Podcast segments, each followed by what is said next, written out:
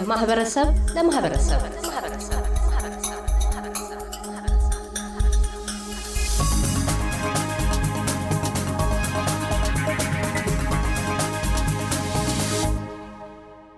ኢትዮጵያውያን ባሉባቸው የዓለማችን ማዕዘናት ሁሉ ኢትዮጵያና ኢትዮጵያዊነት ጥላና መለያ ሆነው ይገኛሉ። ባህላዊ እሴት የማንነት መገለጫ አንዱ አካል ነውና የባህር ማዶ ነዋሪ ኢትዮጵያውያንና ትውልደ ኢትዮጵያውያንም የተለያዩ አጋጣሚዎችን በመጠቀምና ኩነቶችንም በማዘጋጀት በባህላዊ ሙዚቃና ዳንሶች መድረኮች ላይ ገዝፈውና አሸብርቀው ይታያሉ። ልዩ ጣዕም ያላቸውን ምግቦቻቸውን ያቋድሳሉ። አኩሪ ታሪካዊ ቅርሶቻቸውን ደርድረው ለታይታ ያቀርባሉ።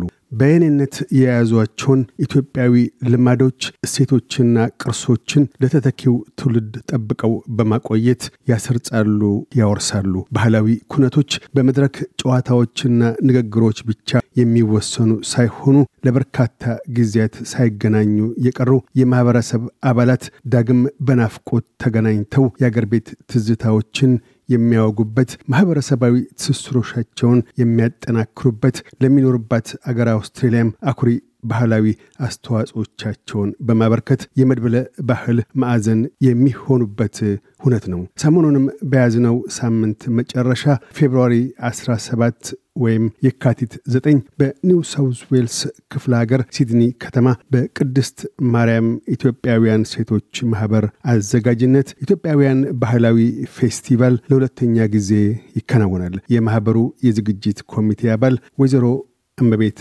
አሰፋ የዘንድሮውን የኢትዮጵያውያን ባህላዊ ኩነት ለመጀመሪያ ጊዜ ከተካሄደው ያምናው ዝግጅት የዘንድሮው እንደምን ለየትና ደመቅ ባለ መልኩ እንደተሰናዳ የሚያስረዱት እንዲህ ነው። በመጀመሪያ ለኤስቢኤስ ሬዲዮ ጣቢያ ይህን እድል በማግኘታችን በጣም እናመሰግናለን። ባለፈው ጊዜ የኢትዮጵያን የባህል በአልባሳትም፣ በምግብም፣ በሙዚቃም በሁሉንም በተመለከተ ለመጀመሪያ ጊዜ በሲድኒ ውስጥ ለማሳየት ተሞክሯል። በዛ ተሞክሮ በጣም ብዙዎች ተደስተዋል። ብዙ ጥሩ የሚያበረታታ መልእክት ደርሶናል። በዛ መልኩ በዛ ጊዜ የጎደለውን በማሟላት ዘንድሮ ደግሞ በተጠናከረ ሁኔታ ለማካሄድ ነው የአቀድነው። ይህም ፕሮግራም እንዳልከው ቅዳሜ February አስራ ሰባት ሁለት ሺ ሀያ አራት ከቀኑ አስራ ሁለት ሰዓት PM ጀምሮ እስከ ምሽቱ eight PM ድረስ ፕሮግራሙ ይካሄዳል። ፕሮግራማችሁ ምን ምንን ያካተተ ነው? የዘንድሮው የቅዳሜው ዝግጅት በዚህ ፕሮግራም ላይ የተለያዩ በዚህ በሀገር ውስጥ ያሉ ለምሳሌ ያህል mayor ሯ ትገኛለች። እንዲሁም ደግሞ በ member of Granville MP ዋም በዚህ ላይ ይገኛሉ። የመንግስት አካላት በዚህ ላይ ንግግር ያደርጉልናል። ይህ ደግሞ በወደፊት ከ Ethiopian community ጋር የአካባቢው የ council እና የሌሎች support የሚያደርጉን ድርጅቶች አብረው ለመስራት የሚያጠናክር ነው ብለን እንገምታለን። ያ በሜሯም እና በሌሎች ተጋባዥ እንግዶቻችን ንግግር ይጀመራል። እንዲሁም ደግሞ የተለያዩ ለኢትዮጵያ ሊናገሩ የሚችሉ በምስል የተደገፉ ማብራሪያዎች ደግሞ በአንድ በኢትዮጵያዊ ምሁር ይቀርባል።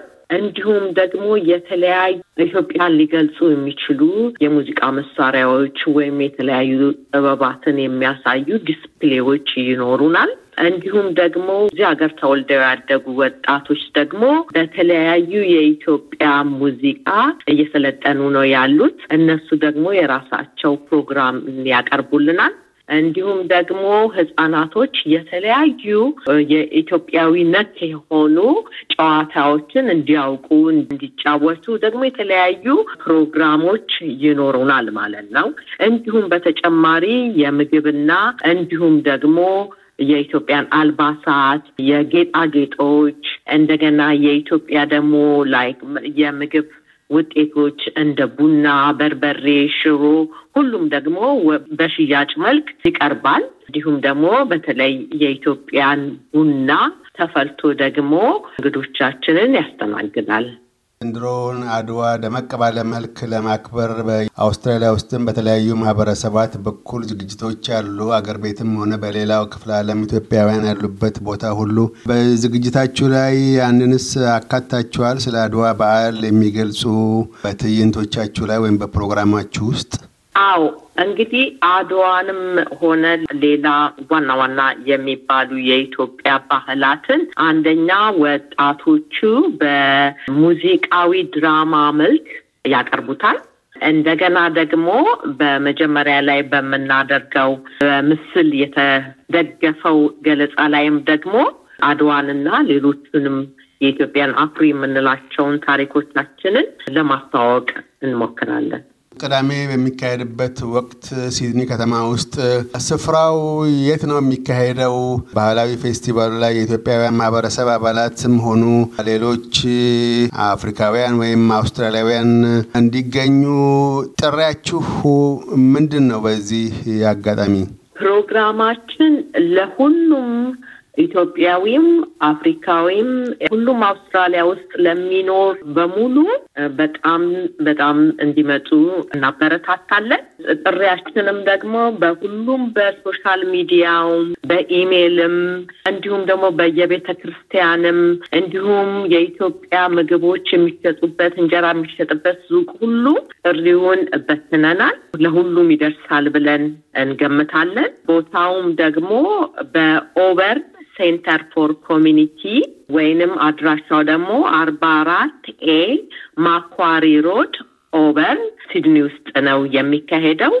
ሁሉም ሰው በሲድኒ ውስጥ ያለ እንዲሁም ደግሞ ለ visit ም የመጣ በሲድኒ ውስጥ ያለ እንዲመጡልን በጣም ደስ ይለናል እና መጥተው ደግሞ የኢትዮጵያን culture እንዲያዩልን ወደፊትም ደግሞ ለልጆቻችን encourage እንዲደረግ አላማችን ነው እና በጣም ፕሮግራሙን እንዲከታተሉልን በዛ ቀን ለሁሉም ጥሪያችን ክፍት ነው። ወይዘሮ እመቤት አሰፋ የቅድስት ማርያም ኢትዮጵያውያን ሴቶች ማህበር ኮሚቴ አባል፣ ስለ ቃለ ምልልሱ እናመሰግናለን። የቅዳሜ ፌብርዋሪ 17 ኢትዮጵያውያን ባህላዊ ፌስቲቫል 2024 መሰናዷችሁ ስኬታማ እንዲሆንና የኢትዮጵያን ገጽታም በመልካም ጎኑ ማንጸባረቅ እንድትበቁ ምኞታችን ነው። ስለ ቃለ ምልልሱ እናመሰግናለን። በጣም እናመሰግናለን። እያደመጡ የነበረው የኤስቢኤስ አማርኛ ፕሮግራምን ነበር። የፕሮግራሙን ቀጥታ ስርጭት ሰኞና አርብ ምሽቶች ያድምጡ። እንዲሁም ድረገጻችንን በመጎብኘት on demand እና በኤስቢኤስ mobile app ማድመጥ ይችላሉ። ድረገጻችንን ኤስቢኤስ ዶት ኮም ዶት ኤዩ አምሃሪክን ይጎብኙ።